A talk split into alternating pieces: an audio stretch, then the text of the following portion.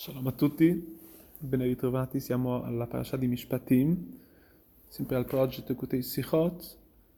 Questa settimana studiamo il volume quindici della Secha Bet, ovvero dalla sec- del secondo argomento, sempre del volume quindici della parasha di Mishpatim. Ci basiamo sul secondo pasuk, sul secondo versetto della parasha. La parasha apre vela Mishpatim e subito il primo statuto che la Torah ci dice è Ki tikne eved ivri, ovvero il, il discorso, proprio il concetto del eved, il, la, la, la legge delle, tutte le leggi riguardanti la, del, la, la schiavitù. Ovvero. La schiavitù, il, il pasuk dice Ki tikne eved ivri shesh shanim yavod vashvi'i ovvero lavorerà sei anni e il settimo anno dovrai liberarlo. Ad ogni modo, vediamo Rashi. Rashi commenta su questo pasuk le parole di Ki tikne eved ivri e spiega: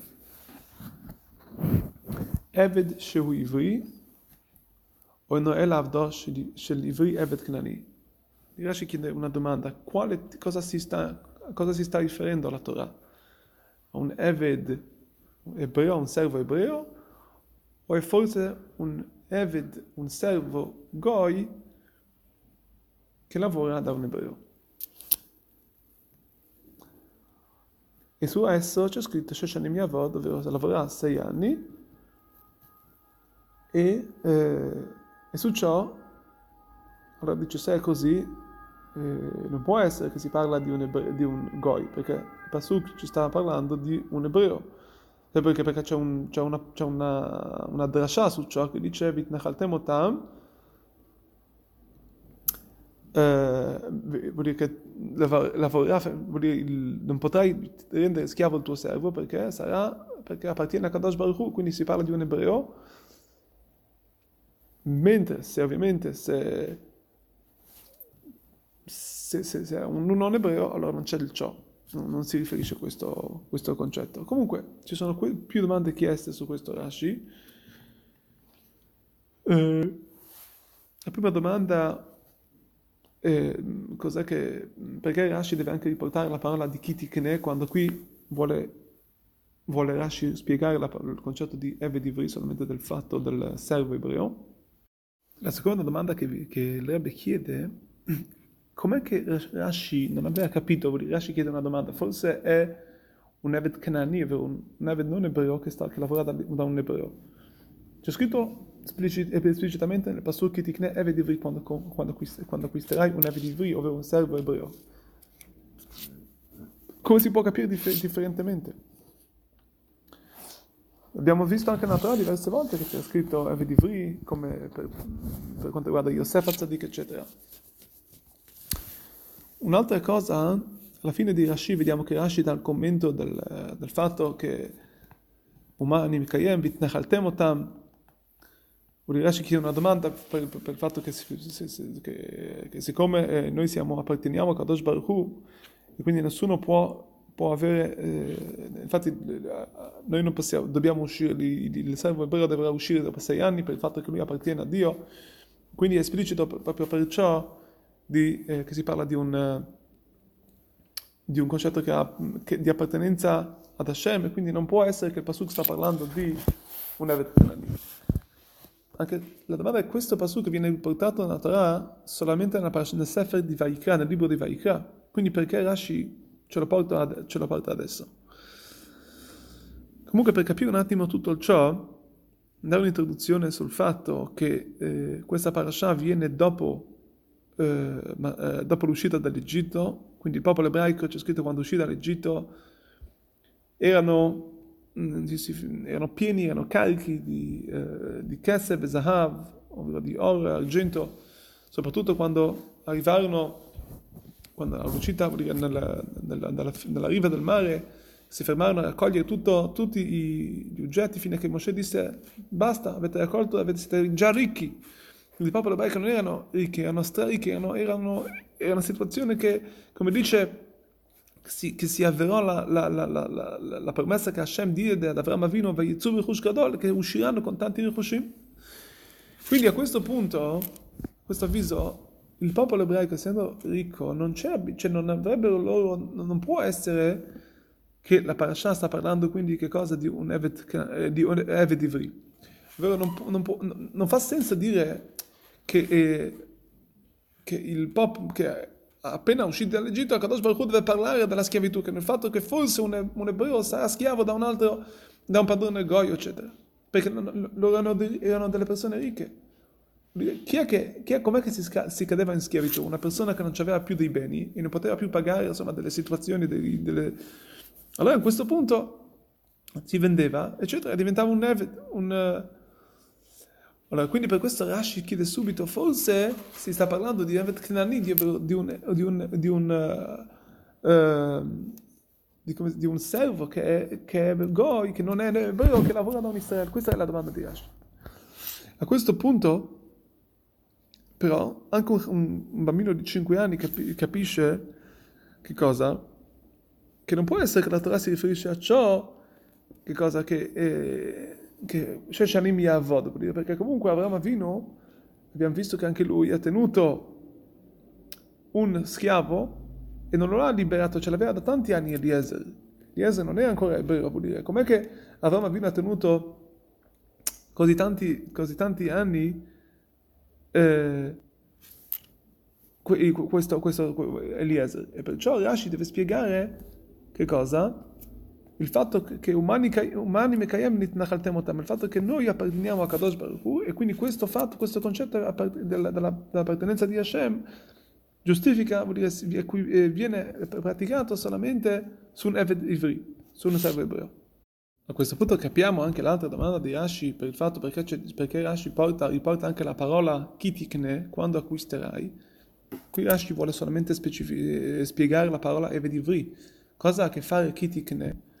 Perché Rashi deve spiegare anche ciò, vuole riportare questa, questo, questa parola, perché Kitikne viene a dire che cosa? Quando acquisterai, vuol dire quando, non adesso, non adesso che siete usciti dall'Egitto, ma in una situazione che capiterà nel futuro, allora lì dovete stare attenti, perché non potete avere, un, uno schiavo non potrà, ebreo non potrà servire più di sei anni. A questo punto... Si capisce, si, si risponde anche alla domanda di che cosa, perché la Torah deve portare questo concetto subito dopo, subito dopo Matan Torah, subito, subito dopo che escono dall'Egitto, perché lì loro ricevono, riceviamo, il popolo ebraico riceve la Torah. Quindi siccome noi abbiamo appena ricevuto la Torah, allora cos'è che, cos'è che abbiamo ricevuto la Torah? Dice la stessa Torah che abbiamo ricevuto, la Ozen, c'è scritto l'orecchio che ha sentito in Matan Torah. Che cosa? Che ha sentito che noi siamo servi di Hashem, non servi di nessun altro. Oh, infatti, come c'è scritto anche nel Pasuk, nel Pasuk più avanti nella parasha, nel Pasuk, nel sesto Pasuk, c'è scritto Mara Ozen di Razzà, perché, la, perché, lo, perché l'orecchio deve essere forato, l'orecchio di tutte le altre parti del corpo, perché il, il, l'orecchio che ha sentito nel Matan, Matan Torah che non potrai rubare, non ruberai, non lo ti ignovi, E, e è andato a rubare fino a che non aveva come ripagare la gleva, il, non aveva come ripagare ed è stato venduto. Questo stesso orecchio ha sentito che cosa? Che noi siamo schiavi di Hashem, non schiavi di nessun altro. E quindi perciò la Torah deve, subito dopo Matan Torah, la Torah porta questo concetto del avadim, per dirti che nonostante la situazione che un servo ebreo si trova, deve ricordare che noi siamo, è appena uscito da Matan Torah, e quindi lui non può essere schiavo da nessuno, se non che lui è schiavo di HaKadosh Baruch Hu. Quindi la nostra appartenenza, il nostro corpo appartiene se non che a Hashem. E questo infatti c'è scritto, per questo è esplicito il fatto che è un eved ivri, e viene detto nella parasha di Mishpatim che subito dopo che è stata data la Torah. E per finire qui vediamo, si può anche spiegare la differenza tra i, i tre livelli che, che, che, che troviamo in questa parasha, il livello di Eved Ivri, livello, il, no, scusate, l'Eved Knani, Eved Ivri e, e, e Ama Ivri, ovvero i tre livelli che si possono anche eh, spiegare in, livelli, in, concetti, eh, eh, in concetti spirituali, che cosa hanno a che fare con noi, con la nostra avodah, con il nostro lavoro per Hashem, con la Torah e Mitzvot. l'Eved Canaani è colui che cosa che è, come c'è scritto, Evda Beafka Nechalev, un servo, un servo non ebreo, lui, lui è libero, cioè è schiavo da tutto. Vuol dire che lui, come così, un, come un servo, non, non, ha, non ha a che fare con cose spirituali. È, è come un, è come un, come un animale, vuol dire, la sua, anima, la sua anima animale, il suo istinto animale è quello che governa su di esso. Quindi non c'è niente, non, è, non, è tutto sottomesso al, a queste cose materiali e, e, e dal, e dal timore del padrone.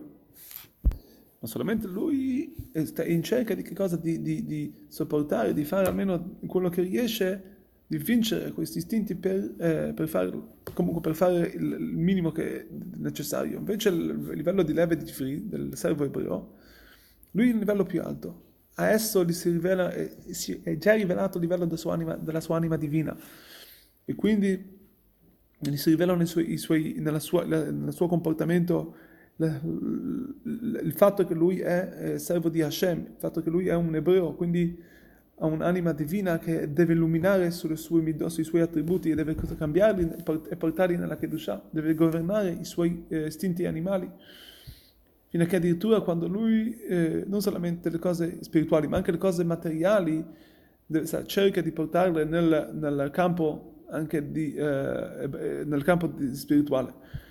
L'anima ebrea, la serva ebrea a livello più alto, perché ha, addirittura ha cambiato il suo comportamento fino a che non ha più anche i suoi, i suoi istinti, che ha eh, animali di att- totalmente cambiati e eh, eh, catapultati nella Kedusha.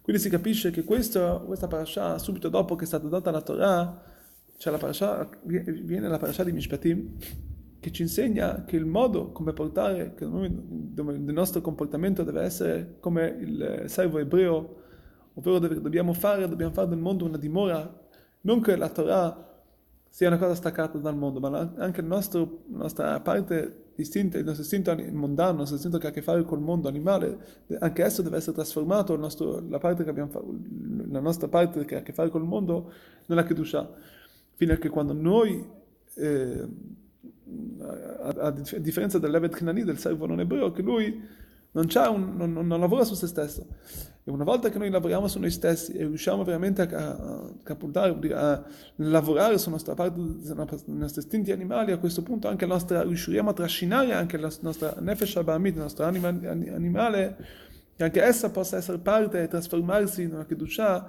fino che arriverà al livello di ama ebrea, ovvero della serva ebrea, che ha già capottato, che già trasformato tutti i suoi istinti in istinti divini, fino a che veramente a, eh, fa, riesce, riesce ad arrivare a livelli più alti e veramente eh, trasformare quello che, quello che è materiale in spirito di, eh, divino. Questa è tutta l'intenzione, finché vedremo che tutto il mondo, la verità, è, è, è, è nonché è, sarà una parte di Hashem, una creazione di Hashem, che è, è, dobbiamo solamente rivelare, e lo vedremo rivelato in, presto nel Beit Mashiach.